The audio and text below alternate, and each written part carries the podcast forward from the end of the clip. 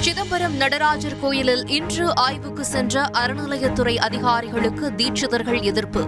கோயில் கணக்கு விவரங்களை அதிகாரிகளிடம் வழங்க மறுப்பு. ஆய்வுக்கு ஒத்துழைப்பு வழங்க வேண்டும் என தீட்சிதர்களுக்கு அமைச்சர் சேகர் பாபு வேண்டுகோள்.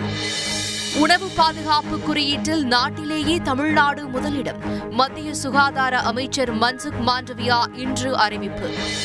அரசு பள்ளிகளில் எல்கேஜி யுகேஜி வகுப்புகளை மூட பள்ளிக்கல்வித்துறை முடிவு. அங்கன்வாடி மையங்களுக்கு மாற்றப்பட்டுள்ளதாக அமைச்சர் அன்பில் மகேஷ் பொய்யாமொழி இன்று விளக்கம்.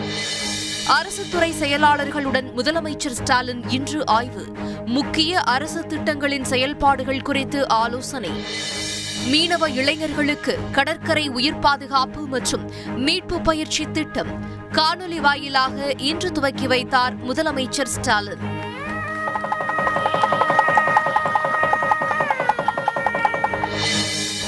சாலை மறியலில் ஈடுபட்ட முன்னூற்றுக்கும் மேற்பட்ட செவிலியர்கள் கைது. தொகுப்பூதிய செவிலியர்கள் படிப்படியாக பணி நிரந்தரம் செய்யப்படுவார்கள் என அமைச்சர் மா. சுப்பிரமணியன் உறுதி. பதினோரு அம்ச கோரிக்கைகளை வலியுறுத்தி ரேஷன் கடை ஊழியர்களும் வேலை நிறுத்தம். ஜெயலலிதா மரணம் தொடர்பான விசாரணைக்கு மேலும் கால அவகாசம் கேட்கிறது ஆறுமுகசாமி ஆணையம். ஒரு மாதம் ஏழு நாட்கள் கால அவகாசம் கேட்டு தமிழக அரசுக்கு இன்று